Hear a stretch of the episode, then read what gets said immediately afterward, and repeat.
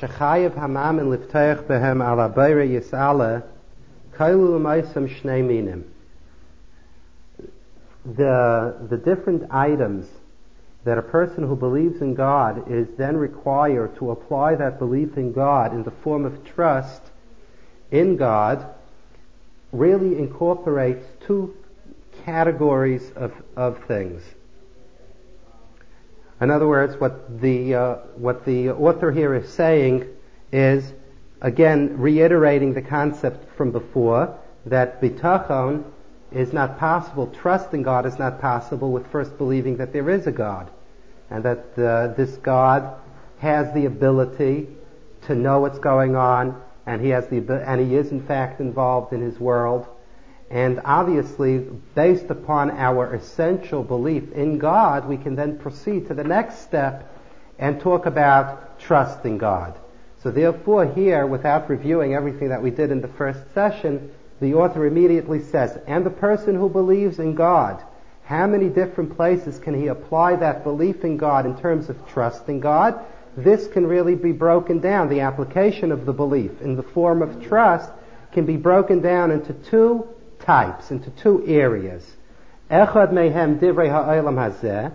One of the areas is trusting God in regards to things with which involve this world, the world in which we live in. The hasheni, and the second, divrei olam haba. The second area, or the second type of area that we could trust God would be in the area that regards the world to come. In other words, there are certain elements that are unique to this world, and I have to trust God that they're going to happen for me in this world. And there are certain elements which I have to trust God will happen for me in Olam HaBa, in the world to come. And he's going to explain this. And he makes somewhat of a chart of this, which sounds a little bit complicated, but it's really very simple. Divrei Olam Hazeh Yecholku L'shnei Chalakim. If you want to take the first type, the application of trust in regards to this world, we could subdivide the applications of trust in this world into two categories. What would those two categories be? Echad mehem inyani ha'olam l'tayalas ha'olam hazeh. One of them would be all of the areas of trust in God for the purposes of the benefits of this world for this world. V'hasheni inyani ha'olam l'tayalas ha'olam haba. My trust in God for things to happen in this world that will ultimately benefit me in the world to come. In other words, if you would want to make it at the top of your page, what you would do is you'd write the word bitachon at the top of the page, trust in God. And then you would draw a line, two slanted lines, and you would write under one, Olam Hazeh, Olam HaBa.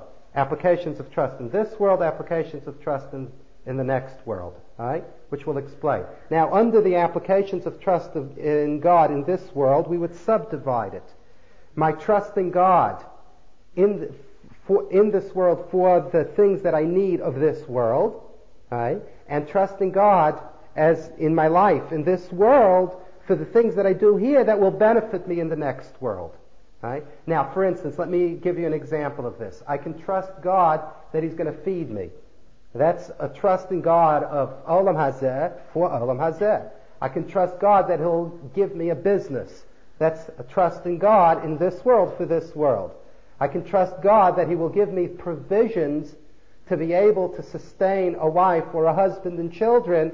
That's a trust in God in Olam Hazeh for Olam Hazeh. Right? So those would be three of the examples of Olam Hazeh for Olam Hazeh. Then you can have other examples. You can have a trust in God that I will be able to perform mitzvot. I would be able to perform the mitzvot that Hashem wants me to do in order that I should be able to develop spiritually and reach Olam Haba. Right? Now, that itself breaks itself down. The mitzvahs that I have trust in God that God will make me capable of doing where I don't need the assistance of another person. It's a mitzvah between me and God. Or there's a second category where I have to have trust that God will give me the ability to do the mitzvah and He will show me the person with which I do the mitzvah. In other words, to say Shema and to daven, I don't need anybody's help. I daven myself and I trust God that God will give me the ability to learn how to daven. That's a trust in God in this world for next world. I trust God that God will show me where to give my tzedakah. That's already a trust in God for me to perform the mitzvah, but that I will also find the appropriate recipient. If there's no recipient, I can't do the mitzvah. So that's a separate category. But all of those things which I've just gone through are applications of trusting God in the world that I live in today. To live, to survive, to be able to have a parnosah, to have a business, and to acquire additional possessions, to be able to sustain family and children. Right? To do mitzvahs that I do by myself, and to do mitzvahs that I need other people in order to perform the mitzvahs. Right? So all of those areas, which if you count them up are 5 altogether, those are all under the category of Olam Hazeh, under trust in God in order to function in this world. Right? Again, we'll just go through them. Human survival, the ability to acquire possessions, which is not necessarily human survival but additional possession on life. And number 3, to be able to sustain family, relatives, and the rest, and my relationships with others. Right? Then you have the 2 areas of Olam Hazeh which pertain to the world to come, which is the performance of mitzvot that don't need anybody's help except my own participation.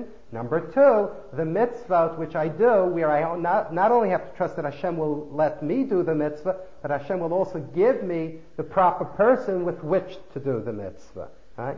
So those are all areas of Olam Hazeh. And he's going to break this down. Let's see it inside now. Okay? The 4th line. The Inyanei Ha'olam, in regards to this world, L'to'elas Ha'olam Hazeh, for the purposes of this physical world, Yachalku L'shleisha Chalakim. It will break itself into 3 parts, which I just explained. Echad Mehem To'elas Gufa Bilvad. One of them will be the end of the 4th line. Echad Mehem. I'm sorry, in this text it's the end of the 5th line. Echad mehem tayelas gufay bilvad. One of them will be the trust that I have in God that He will take care of my survival as a human being, right? The barest of survival. The hasheni, and the second area within Olam Hazeh, toelas tirfo, that God will take care of the purposes of my sustenance, the sibas hainai, and the causes that will assist me in acquiring possession, umine kinyanav, and all of the different types of possessions, the hashlishi, and the third area, which is also related to the physical world, tayelas b'nei beisai, that I will be able to provide for the purposes of my family, the ishtai and my wife, ukrayvav and my relatives, oyavav ayvav, and how I relate to both the people that like me and the people that dislike me.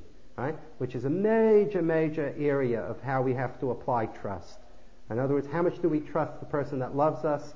How much do we mistrust the person that hates us and dislikes us? And how does this all jive with our trust in God? This we'll see. Right? But these are the 3 areas. Barest of human survival, the acquisition of possession, and number 3, my ability to provide for other members of household, friends, relatives, and my relationships with all forms of people above me, under me, people I like, people I dislike. Right?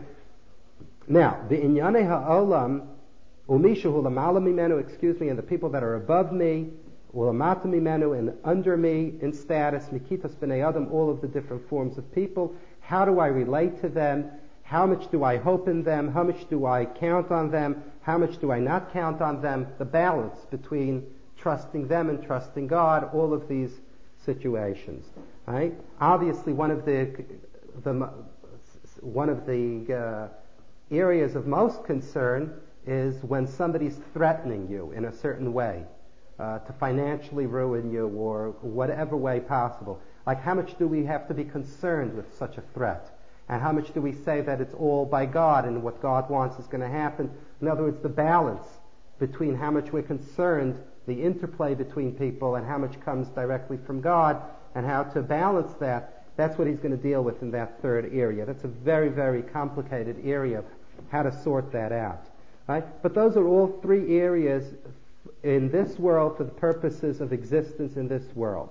Then, the Inyani Ha'olam L'To'elas Olam HaBa. Then you have the the applications of trust in this world, which are ultimately for the benefit of the world to come. And that, yechalku l'shnei chalakim, that divides itself into two parts. Echad mehem chayvas halavavas v'hevarim shu misyacha behem levadai. The first area is that of the obligations of one's heart and of one's physical functioning, in which I am the sole participant in those mitzvot. You're commanded to love God. Nobody else can, you can't love God with somebody else. I mean, that's a mitzvah which is a personal mitzvah. And then there are mitzvahs which you do personally, all by yourself. Right? V'achelek hasheni, and the second part, Chavos Yair, and mitzvahs that we do physically, asher lo yuchal asasam, that I am not capable of doing them, ela b'hishtatfus zulasai ima b'poel u'v'hipoel, that I need another person's partnership so I can do, and the other person can be affected by what I've done. Right?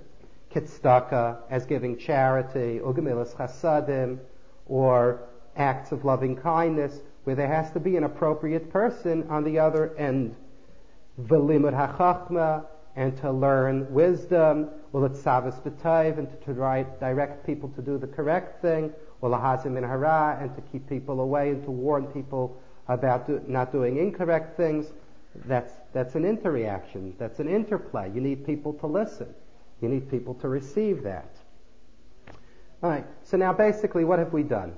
The applications of trust in Olam Hazeh, in this world, are 5.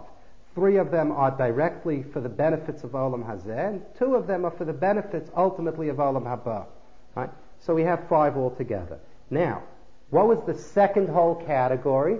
The trust in God as it relates completely to Olam HaBa, to the world to come. Now, what kind of trust do we have in God as it relates totally to the world to come? So he says, V'inyanei ha'olam haba yechalku l'shnei chalakim. Our trust in God as it applies to the world to come can also be broken into 2 parts. What are they? Echad mehem hagmul harai, trusting God that in the world to come I get that which is appropriate for me to receive, if it's in terms of reward or if it's in terms of punishment. The hasheni, and the second trust that I have in God in regards to the world to come, shu mechesed habari yizbarach ala chasidim v'hanaviyim la'olam haba, that I have trust in God that in the world to come God showers upon those that are righteous and did their best in this world, even beyond what they deserve to receive by virtue of their actions in this world. Right? So my trust in God in regards to the world to come is, 1, that God will pay back every person appropriately for what they did in this world to the measure of their deserving. And number 2, that God even pays back for good, not for bad, but for good, God pays back even beyond the measure of man's deserving in the world to come.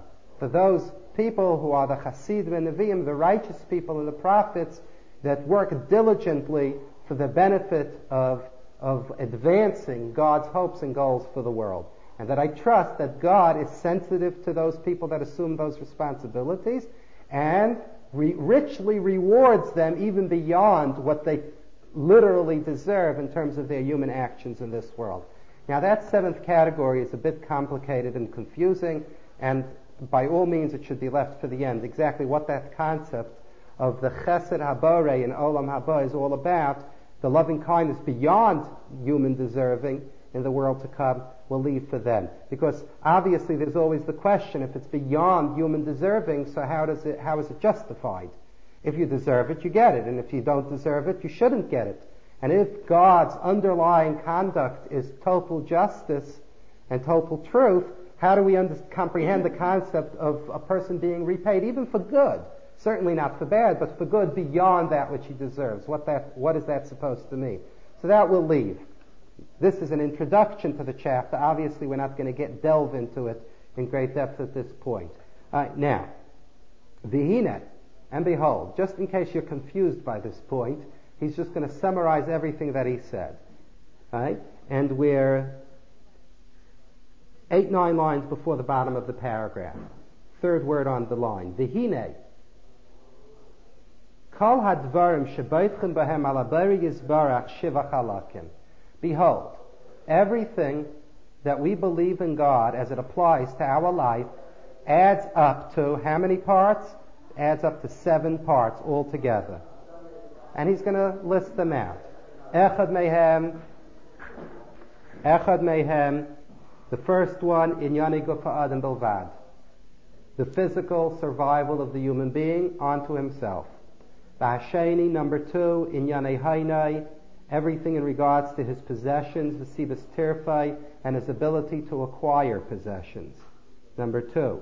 V'hashlishi, number 3, inyani ishtay ubanav, how he relates and provides and deals with wife, children, relatives, loved ones, and ones that he does not like.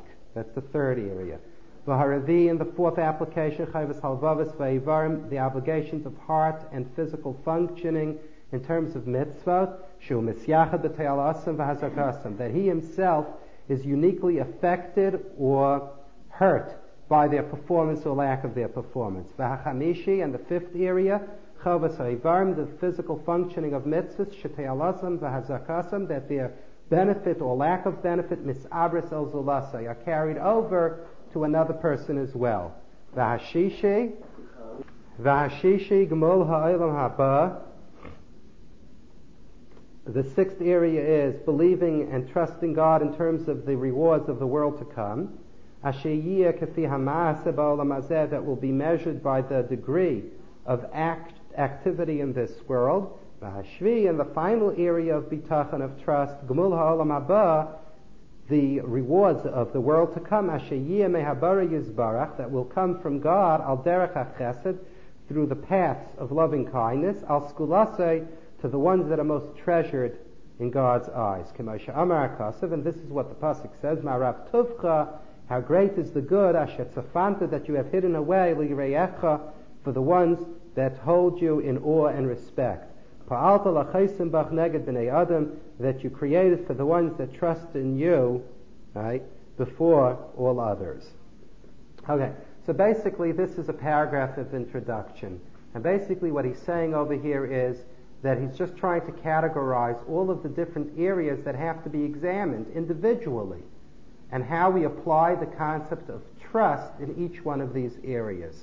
Now, just before we begin the first area, which is the area of the human being's single, solitary survival as a human being, without any of his connections to anything. My own barest survival as a person. Right? I want to point out that the great challenge that lies in the definition of each and every one of these areas is in the tenuous balance between how much I am required to do, how much and what my attitudes should be in terms of my obligations to do, and how much I clasp my hands together and I say the rest is up to you. In other words, trust is not one of these ridiculous things where the person just becomes a mummy and everything's supposed to happen. On the other hand, for the person to assume that everything virtually happens by his own hustling and bustling, and it's all up to him, and God has no part in it at all, is also not true. Right? That's what the whole concept of trust is all about. The philosophy of trust speaks of the fact that the source is God, but man has to create the channels by which that which was already predetermined flows in a natural way to the person. So the challenge always to a person in all of the areas of human behavior is, what is considered a reasonable assumption of the obligation of establishing channels, and how much do I stand back and say I've done my part in terms of the establishment of channels, and what will happen, and what was determined to happen will happen, and what wasn't determined to happen won't happen no matter what more I will do. So that tenuous balance between my own responsibility and my own efforts and the degree that I, so to speak, say it's bashert, it was meant to be, the tenuous balance between the two is the challenge in each one of these areas, how to apply it. Right? And here we begin with the very first one. Right? And just before we look at the first one, let's try to think to ourselves, right? Let's try to think to ourselves what our attitude would be. Bare human survival. Right? My survival, so that from the time that I'm born to the time that I leave this world, I survive, with no connections, no ties, no interreactions with any, my barest human survival. Now, there would be an argument to say that the barest of human survival is totally my obligation, completely my own obligation. God was good enough to bring me here, which itself some people would argue about, but God was good enough to bring me here. The least commitment that I should have is that I should make sure to keep myself going. In other words, God brought me here, God did his part, and the next part of my barest human survival in terms of enough to eat, food to eat, shelter, right? Shelter, clothes, and the barest of human survival and human needs, that's my own concern. That's my own, completely my own worry. Right? That's the barest of existence, that's my personal responsibility. Right? So the Chovos HaLevavos says that's a half-truth. It's only half-true. Because the barest of human survival, while it definitely demands from me the most critical kind of obligation to make my survival happen, at the same time, my survival is the greatest gift that God gives me. In other words, the barest of human survival, I could at the same time assume is what God guarantees to me. In other words, if God brought me here, I have reason to believe that I basically have a guarantee from God, and that's the most reasonable area to trust God. Now, if the question is, should I trust God, that God is ultimately going to give me 3 cars and 2 yachts and 5 vacations a year, maybe not. I don't need that for my survival. It's something that I would like to have. So for a person to say, I'll trust God, that God is going to give it to me, if I'm meritorious of it, no. Who says so? Who says that in God's eyes these are important things that I should now be trusting that I'm going to receive them? But when it comes to human survival, when it comes to life, the barest of existence, that's extremely important in God's eyes. My life is the most cherished thing in God's eyes. So here we have a very interesting situation. We have a situation where on the one hand, I have reason to believe that I have a guarantee to my survival and that God wants me to exist. That's the thing that's most cherished in God's eyes to man is reitzeh hakadosh baruch hu b'tchias ha'adam, that Hashem wants the life of a person. That's why he brought him here. So on the one hand, I have tremendous certainty and tremendous trust that if I was brought here, I was brought here for a purpose and Hashem wants me here and he'll make me be able to survive. But by the same token, I also have the greatest degree of responsibility to create the channels for that survival. So you have both sides to their extreme. That's where I know with a certainty that Hashem, with an almost certainty that Hashem definitely wants me to, and I'm completely in the hands of Hashem, the same way that my coming into this world was completely in the hands of Hashem. My day-to-day survival is completely in the hands of Hashem. The gift of life is only given by God. So I know that there is no way that if God wants me to die that I can stay alive, and there's no way that I can die if God wants me to stay alive, or vice versa. Right? Both ways is true, that if God wants me to die, I won't be able to stay alive, and if God wants me to stay alive, I won't die. I know that with a certainty. It's completely in God's hands. But nevertheless, the opposite is also true, that with all of that certainty that it's completely in the hands of Hashem, my human survival is my greatest obligation. Being that I know that it's completely in the hands of Hashem, I then have to do my best to create the best channels for that to happen. Do you follow what I'm saying? In other words, you have both simultaneously. Being that it's completely in the hands of Hashem, right, I have to now, from my side, right, do the best to establish the channels. Let me give you an example that'll make it a little bit clearer. You'll see the difference. Let's say I want to go into a business deal, right, that's going to demand a lot of time, and all it's going to do is going to give me petty cash, extra spending money, right? Now, so what am I going to do? Do I know with a certainty that God wants me to have that extra petty cash? I don't know it with a certainty. Maybe God wants me to live very, very exactly for whatever reason God has in mind. So I don't know it with a certainty. And I don't know that this is completely what Hashem has in mind for me at all. I don't know. So now when I decide how much I'm going to give of myself to assume the channel, I have to be very careful about it. Because who says that you should be spending so much time and energy in something that you don't have reason to believe that it was meant for you to begin with? In other words, in the area that I can assume that it was a gift that God gave me and God wants me to have it. So I recognize that God gave it to me and I recognize that I have the fullest obligation to maintain that gift. So I have to keep myself alive. Right? But when I'm talking about something that I don't know, that I have that there isn't such a certainty that God wants me to have it. So now when I look at my own personal responsibility in establishing the channels for it, I have to question, who says that I should be spending so much time on something that I don't know to begin with, that I should be running after? Right? And this is why the Chovos HaLevavos says something which is very difficult to swallow, but the Chovos HaLevavos says that when you deal with excesses of possession and what is not necessary for human survival, a person is not allowed to go beyond the energies that are necessary for what he really needs to exist. And anything more than that, if it was meant for him to have, he will get it within the channels that he's already established for his survival. And to spend much time for the added things that I would like to have, right, is a waste of time, the Chovos HaLevavos says. Right? Now, this needs a lot of analyzation and needs a lot of discussion, because what is defined as the barest of needs and what is defined as extras is in itself a very, very complicated area. What to one person is a luxury, for another person might be a necessity. And the opposite might also be true, right?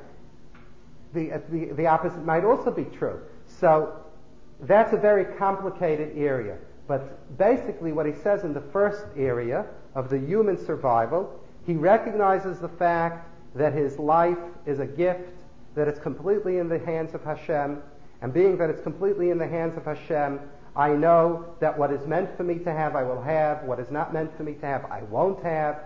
If that's in my survival in terms of food, in terms of shelter, in terms of clothes, right? And the barest amount of money that I need to survive. So I know that it's completely in Hashem's hands.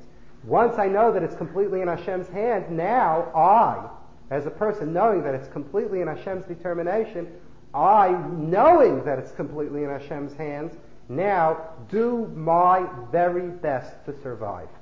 I have every reason to assume that I have to work as hard as possible to create the channels necessary for that survival. Right? So you see the interesting balance that exists between the two. Now let's see it inside. V'kiven shepirashti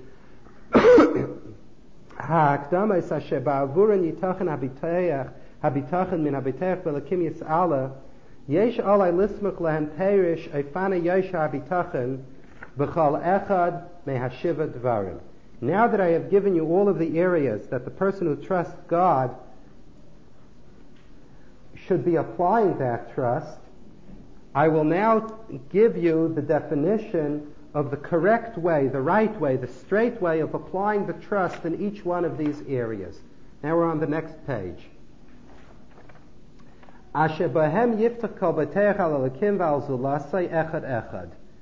And I will give you the applications of the total and virtual trust in God, and where my trust in God is complemented by other elements, which is the building of channels.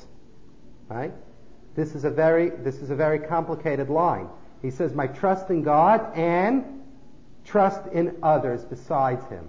Now, we went through the entire philosophy of trust in the last semester. And we know that ultimately there is only trust in God. So what does he mean when he says the trust in God and trust in another besides Him? What is that supposed to mean? So that's explained by the commentaries, my trust in God, where I hold myself back and I say, now it's completely in your doings. And the trust in another factor means the establishment of the channels by which Hashem gives to me. To what degree do I have to establish the channels? By working and by getting this job and doing this and calling up this person and that and the channels by which it comes naturally, and how much I hold myself back and I say, now it's completely in your hands. Right?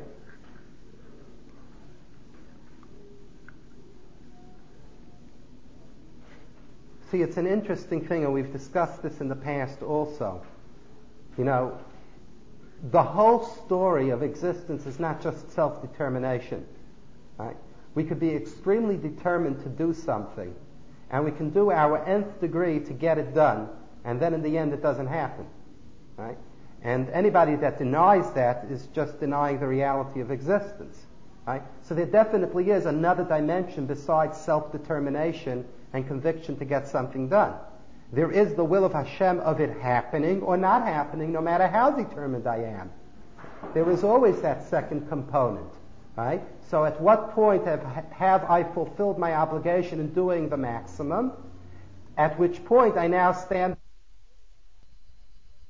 fulfilled my obligation to make it happen completely, right? And now it's completely up to Hashem, right? Or not. And that's the concept that he's saying here in this concept of Zulase. Okay, now let's see the first application. V'aymer v'perish ha'chelek harishon. And I will tell you in the definition and in the explanation of the first area, v'hu b'inyani guf ha'adam bilvad. And that is in the first area of the human being's physical survival. Now, what is included in the physical survival of the human being?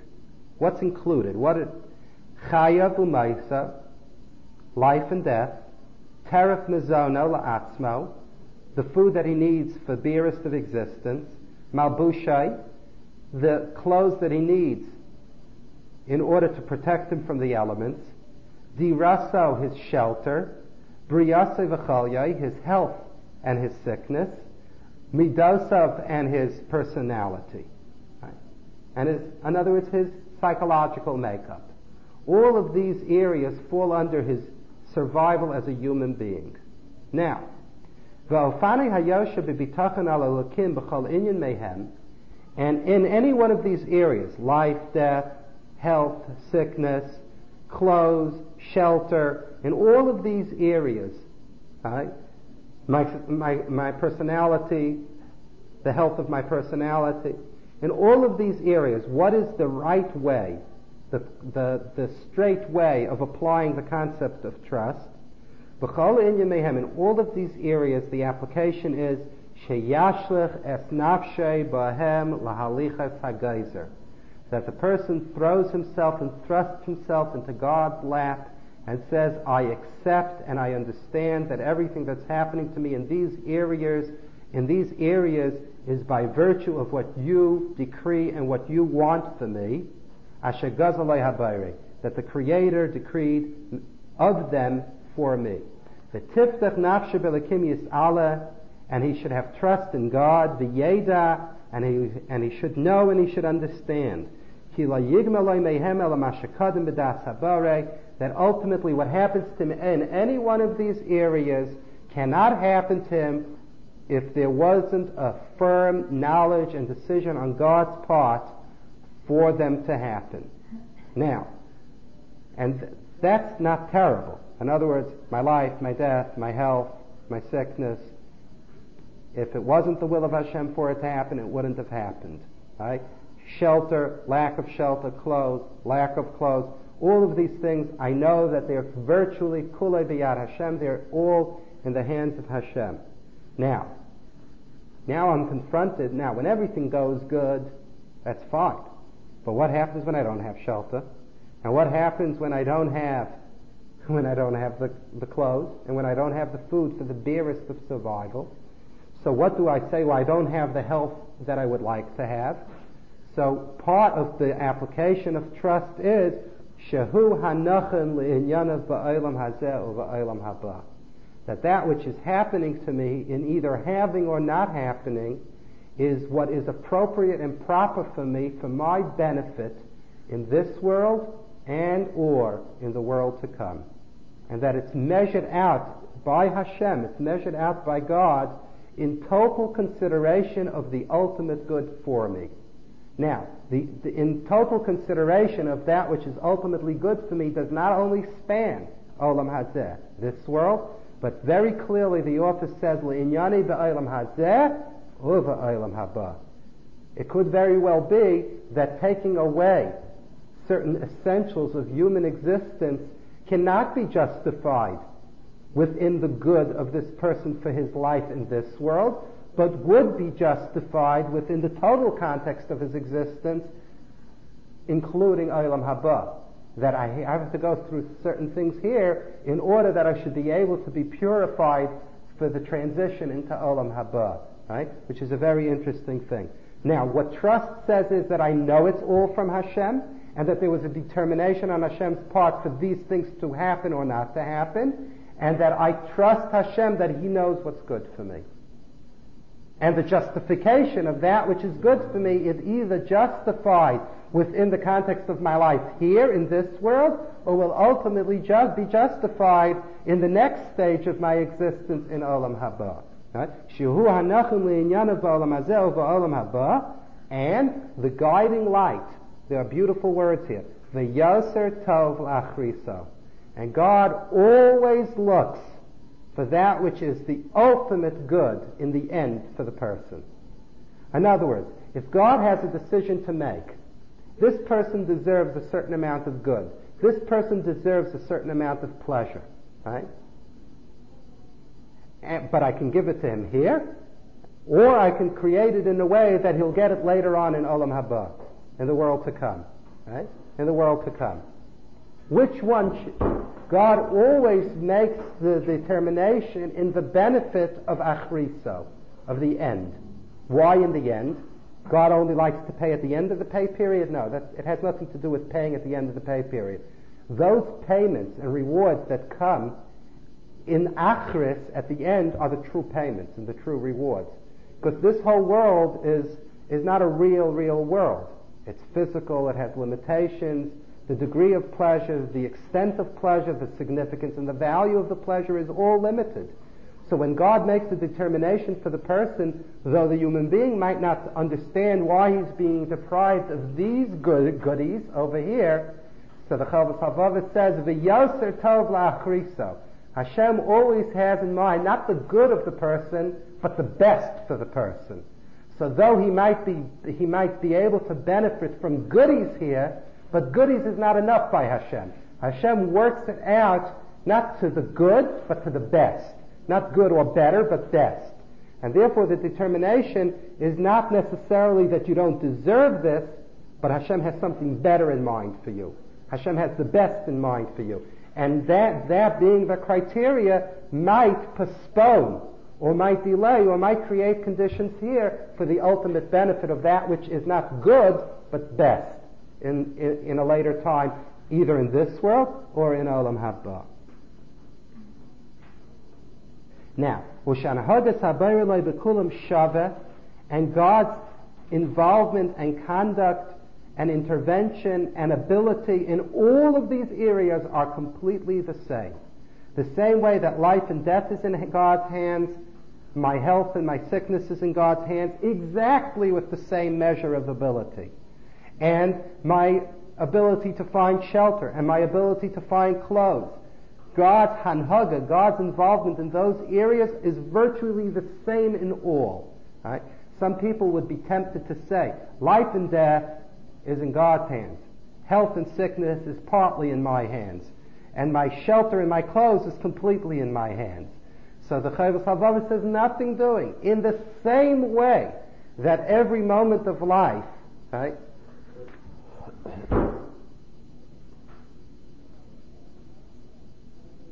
so that's what he's saying. So the Chovos HaLevavos is saying that the admission of Hashem's total involvement in all of those areas is identical to our admission to Hashem's involvement to the moment that I'm here, to the moment that I'm not here. In other words, people can sometimes understand that life and death is completely in Hashem's hands. But everything else, I have already something to do with it. Right? No. Hashem's involvement in all of these areas is completely the same. Right? Now, that doesn't necessarily mean that I stand back and I don't do anything. Obviously not. That's what we're going to see next week. But the Chovos HaLevavos explains that I have an obligation to watch my health and so on and so forth, but never with the notion that it was given to me. In other words, my survival and the condition of my human survival is completely in the hands of Hashem. And I have the fullest obligation to make the natural channels for that survival. But the concept isn't that Hashem gives me life and the quality of life is now Maser B'Yadi, now it's given to me. No. The same way that life and death is completely in the hands of Hashem, the quality of that survival of life is also completely in the hands of Hashem. We'll have to stop here because we're overlapping. What the Chovos HaLevavos has told us up to this point is in terms of the application of trust in that first area, which is the area of basic human survival as an individual, not at all tied to anybody else's or responsibilities towards anybody else. But the Chovos HaLevavos has said that a person has to understand and view that the issue of his survival as a human being is something which is completely in the hands of God. Now, what does that mean is completely in the hands of God? In the same way that my coming into being in this world is something which was primarily a decision of God, though it might have taken certain channels in order for it to happen, biological channels for it to happen, so too my basic human survival after I am here, I have to have an understanding that that is something which is completely in the hands of God. Now, the reason why the Chovos HaLevavos makes mention of this is because we'll see as we go through each and every one of these applications in a practical way that the Chovos HaLevavos tries to preempt many of the notions that our tricky mind has in the way that we think about bitachon.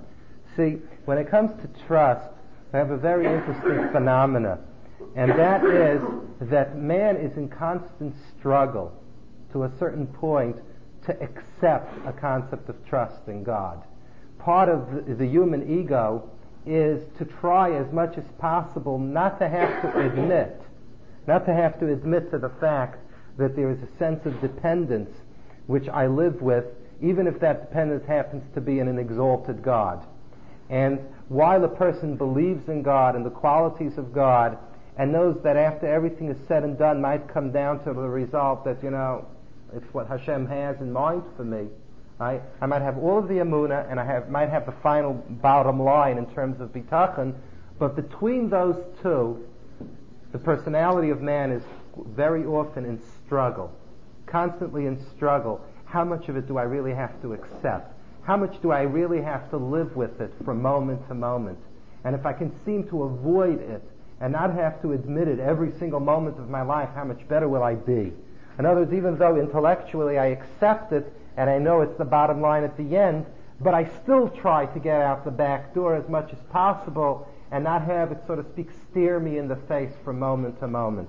And being that this could be a part of the psychology of the person deep down, certainly within the environment that we live in, and the way the environment thinks about this, our society thinks about this, therefore man is always attempting to say, yes, I trust, but in this particular situation there's an exemption. In this particular situation I don't have reason to trust. Over here it's really in my own. It's in my own doing. And one of the areas which we might be tempted, in other words, were it not within the human personality for this struggle of the ego, the person that might not necessarily fall into all of these little pitfalls along the way and think, yes, trust is true, but not in this circumstance. But being that there is this clash, there is this constant struggle and tension of the human ego versus an admission of dependence on God, therefore, wherever we can find a crack in the wall, where maybe over here it's my turf, and it's not God's turf, I'm going to be the first one to believe that it's my turf. And the first area in which we can make this mistake is very conceivably in terms of my own survival. I can think that all of the blessings of God and all of the additions and all of the luxuries and all of the cherry on tops of life, those are things that God sees it or doesn't see it fit for me to have. I'm not necessarily supposed to take it for granted, and that I'll stand back and I'll say, God bless me. God give me the gift. But when it comes to survival, I can very religiously, with very religious conviction, say I have a commitment to preserve that blessing of life, and this is an area that God has moved away from and said it's all yours, and you can do with it as you want, and the quality of it is totally given over to you. I might be tempted in assuming that my survival is such a heavy personal obligation that religiously God stands back and says, listen, I did you one good and I brought you here. Now make sure to stay here. Right? And a person can try to conveniently move themselves into that kind of a niche, not realizing that deep, deep down it's just another struggle of that personality and that ego of wanting to find, so to speak, a turf that's my own, that God is not there as well. And therefore, the Chovos HaLevavos, dealing with the application of trust on this first level of human survival, says, no, it's not that way.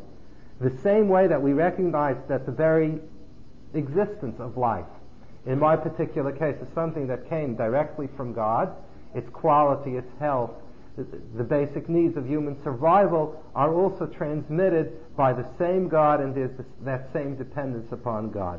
This is what he's pointing to. Now, but we need a balance for this, because as much as the person has this concept that the same way that life and death is beyond Hashem, is in the hands of God, so are all of the qualities of food and shelter and health and all of that also in God's hand. Nevertheless, the imbirer and munasa, now we'll follow the text inside. The imbirer and munasa, ki inyano maser al gzeres habara yizbarach, and with his clarity of belief that the condition of his life on the level of basic human need and human survival is given over to the decisions of God, and that God's choice for him is ultimately his best choice, he is now required to commit himself to establishing the most appropriate channels that he can understand for himself in order to acquire by natural means that which God wants him to have in terms of food and shelter. Now, before we proceed into explaining what the Chovos HaLevavos is saying over here, there is one thing which I went over very quickly, which is important to make mention of, and that is that in the very first line that I read, I said something which is very interesting. With his clarity of belief as to God's involvement and ultimate decision in the quality of his life, even on the level of human need and survival, right? He then says that a person should then proceed to do that which will create the normal channels for his existence, and God will feed him through those normal channels. But there was one line which I skimmed over, and that is the line which says, "Ushevchiras habara lahu habchira hatova," and that God's choice for him is the best choice. So there are three items, not two items, that function within the first application of trust. The first one is that it's all in God's hands. The third one, which we're going to deal with shortly, is that even though it's completely in God's hands, I have an obligation to create the normal channels through which God will give this blessing. That's number three. But between those two, there's a third. And the third is the equilibrium between them. And that is that the choices that God makes for me are the best choices for me, or the correct choices for me, even though I might not understand why it's the best thing for me at this particular point in time. Now, this is a very interesting point, because aside of the fact that it creates an equilibrium between the decree of God and my creating the channel, right? See, God decrees, but I have to create the channel. Now what happens? I go and I attempt and I make the channel, but it doesn't work. So where am I then? How do I deal with it at that particular point?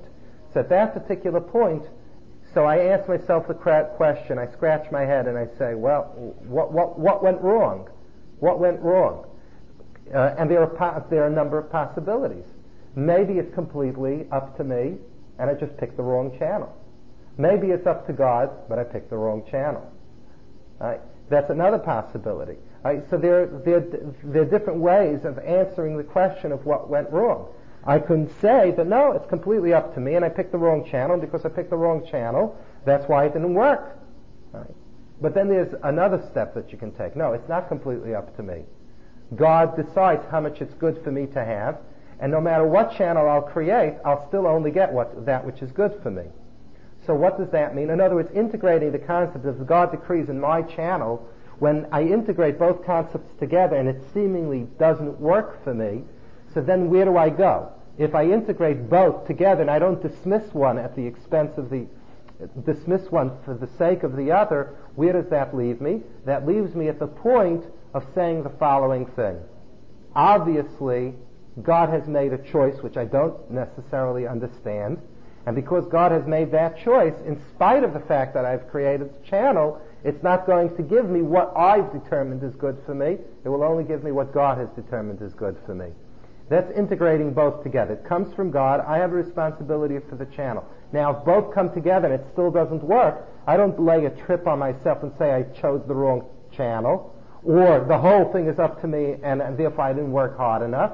But knowing that it's an integration of both concepts together, God's decree plus my channel, I now have an ability to integrate both of them and say to myself that obviously God didn't want, in spite of the fact that I created the channel, that I should have what I perceived as being the best thing for me at this particular point in time. Now, that's the concept of equilibrium that exists between the concept of God's decree and my channel making. But there is also another aspect here, besides the concept of equilibrium.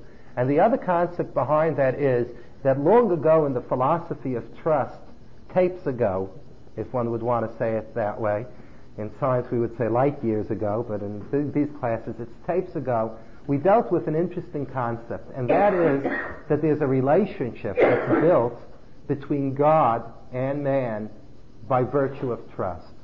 There's a relationship that's built, right? And the measure of God's involvement in a person's life, right, is really, it's almost like a cause and effect of the trust relationship. What do I mean by that? Just to briefly say it over again. When a person ultimately trusts God, right, the person then gets the ability to see how God is more involved. The person gets an ability to understand more of God's involvement, and God, so to speak, reveals himself to this person in a more particular way. Now, there are many parts to this concept, but in a general sense, trust becomes a working relationship. It becomes a working relationship. It's almost as if like when you have in an office situation, you know, where there's a certain amount of jobs that have to get done, right? And the jobs are delegated. And in order for the office to run properly, I have to trust that as the jobs are delegated, each one is going to do their job and interface with everybody else, right? If I lack the ability to trust that you're going to do your part, which is contingent on mine, or mine is contingent upon yours, so then the office goes into a state of havoc, because I don't know if the pieces are going to come together. In trust, it also works that way. In other words, trust is based on belief, but it's the functioning of trust and my comfort and my security of trust that actually gets the system moving and things begin to work. And God is more involved in my life because I've asked him to be more involved in my life. And things are not left up to being seemingly more haphazard, right? But the things do function more clearly. Now, here's the interesting point, right? Here's the interesting point. Because trust is not only an intellectual concept with an application to daily life, but it also defines the quality of a relationship between man and God in terms of the security and the sense that I feel that God's taking care and God's doing that which is right. This is an ever-changing situation. It doesn't stay the same every day. In other words,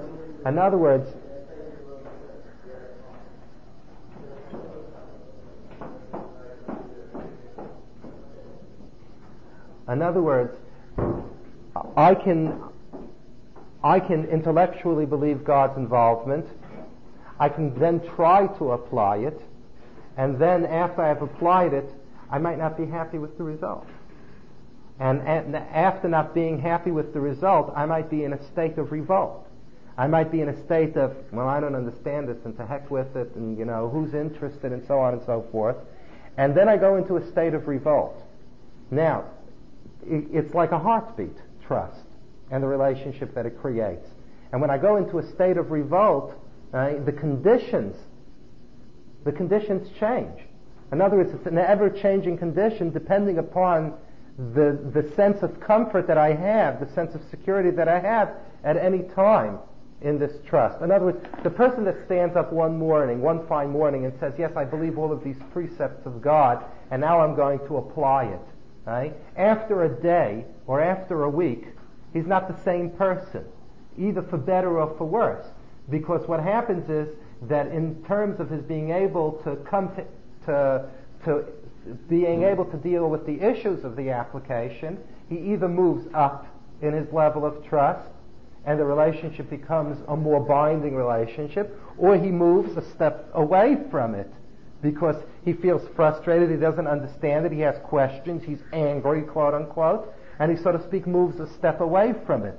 So one of the most sensitive areas in terms of growth, in spiritual growth, and how it vacillates so quickly is in trust, because the ability to make peace with the situation after all of knowing God's decree and after making my channels is a big challenge. Right? And that's why the Chovos HaLevavos says, number one, I know that it's completely in God's hands. On the other side, I know that I have to make the channels. Right? But there's a third quality which is important in terms of preserving the momentum of the relationship that's created through trust, and that is that God's choice after everything is said and done is the one that, if I fully understand it or not, is the one which is good for me. In other words, I know it's completely in God's hands, I know that I have to make the challenges, but then when I reach a wall, when I reach a barrier, I always remind myself of one thing, right? That there is the possibility that there are decisions that are being made for me which are for my good that I don't necessarily understand. In other words, that possibility, right? And in other words, always reminding myself of that possibility. Yes, it's in God's hands. Yes, I have to make my channels. But after everything's said and done, being able to cope with the result by saying to myself these words, that ultimately it's God's choice. Right? It's His decree, it's His choice. My channel is only, I'm trying to predict what His choice is, but I don't know what His choice is. I'm predicting it and trying to establish the channel. There was a question? Question. That if you're supposed to be working in complete trust in Hashem, and no matter what you try, everything you do fails. You open a business and it fails. You do this, it fails. And you're continually, some people are continually moving off the charity and they're very devout in supreme trust in Hashem.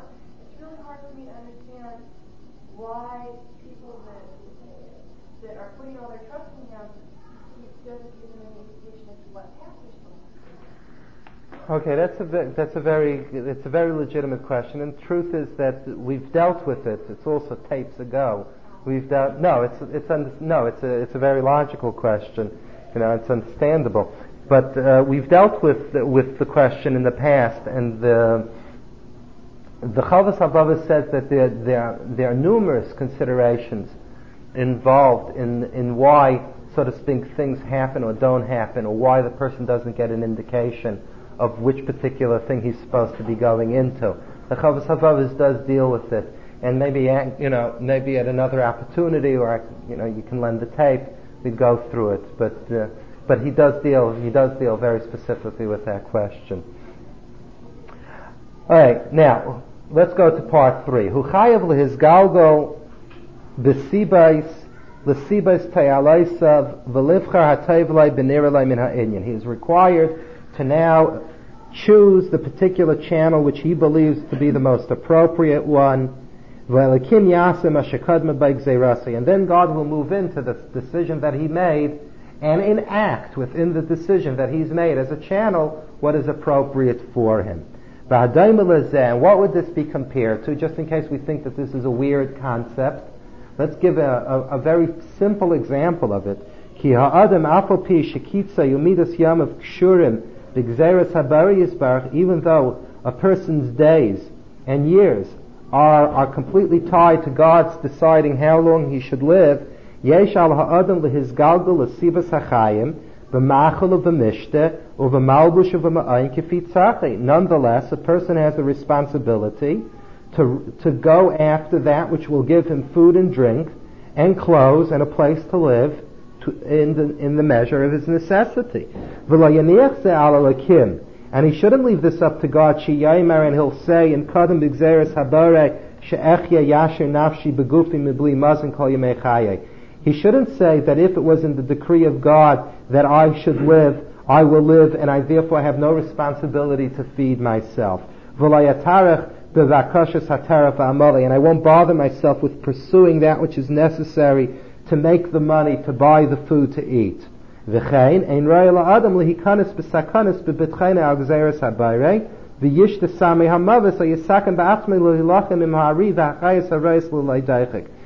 similarly, a person should not take poison or put himself in the danger of fighting with lions and vicious animals unless he's put into that position. He throws himself into an ocean, or into a fire,